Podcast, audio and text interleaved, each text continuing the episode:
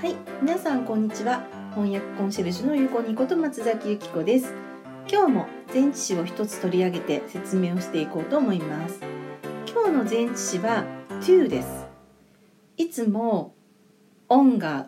くっついてるとかそんな適当な一見適当な説明をしていますが、その絵にのっとっていくと to はですね、とにかく方向とか距離を出す。そういう前置詞だというふうに思っていただくのが一番いいかなと思います。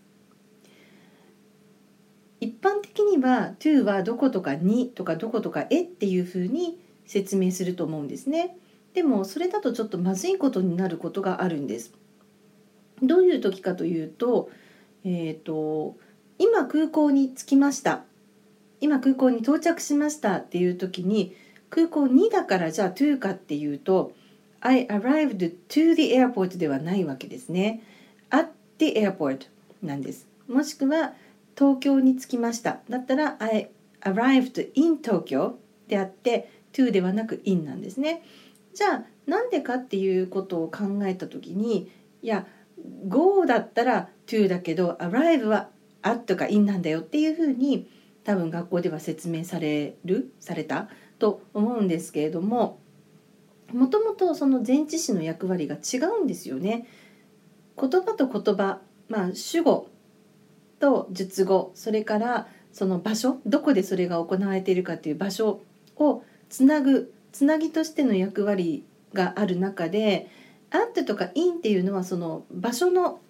その場所のことしか説明できないでも「to」は方向や距離を出すことができるそういうふうに考えていただくと動詞との相性っていうのが分かってくると思います。なので、えーと、go の場合は to で arrive の場合は at とか in っていうのも映像としてちゃんと動きとしてイメージをしていただけるとどこのことを話してるか今降り立って到着したっていうここの地点の話なのかもしくはこのこの先ある程度のこう距離とか方向とかが見えていて少し離れたところにある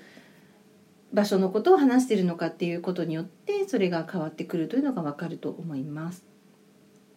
で前置詞いろいろあるんですけれども to が一番たくさん使われるんじゃないかなと思います。えっとまあ、不定詞として習う部分ですけれども何々することっていうふうにあの動詞をつけることで違う意味も表現することが実はできるんですね。例えば「I want」だったら私は何々が欲しいという、まあ、欲しいものとかゴールとか手に入れたい目標みたいなものがイメージできてるだけの状態と「I want to get it」「I want to get it」それを手に入れたいっていう時の具体的なその行動を表す時とでは違うんですよね。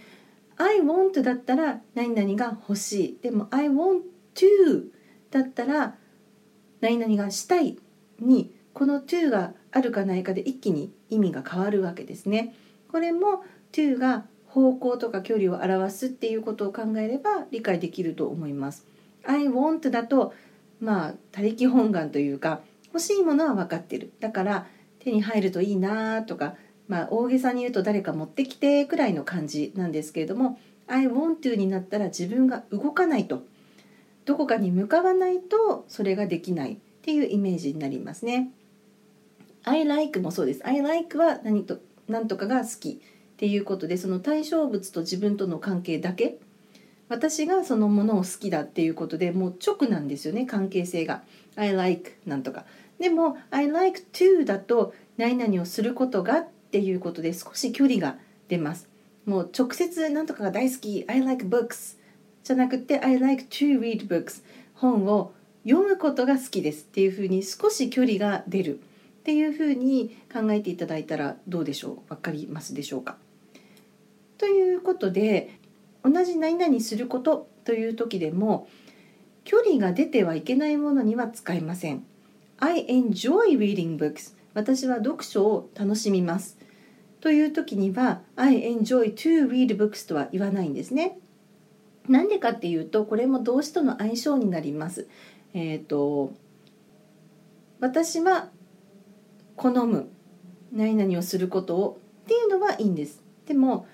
私は楽しみますっていう時はエンジョイっていう言葉が持っているイメージっていうのがものすごくアクティブなんですね。こうわーい楽しいやったっていうあのハッピーな状態。それと読書をすることをっていうその距離っていうのが邪魔なんですよね。もっともっとこうくっつけてあげて楽しみの読みのっていう I enjoy reading books enjoy と reading をもっと近づけてあげるっていうところに to が入ると一気に方向や距離が出てしまうということで、まあ、一般的には何々をすることっていうのは to なんとかっていうふうにあの表現するんですけれどもこういったライブ感があるものに関しては to は使わない。そんなルールがあります。ということで、まあ、ちょっと駆け足になりましたけれども、えー、to ですね。前置詞でどことかへどことかにっていう時も役はそうなんだけれども少しこう自分がいるところよりも先に距離があるっていうイメージを持っていただく。それから何々がしたいとか何々を何々をするのが好きですっていう時も少しその対象物とかその動作と自分の間に距離があるっていうようなイメージを持っていただくとより理解が深まるんじゃないかなと思います。ちょっとこれでやってみてください。また質問コメントありましたら、えー、ブログでもメールでもいいので送っていただければお答えします。ではまた次回お会いしましょう。See you next time. Bye bye.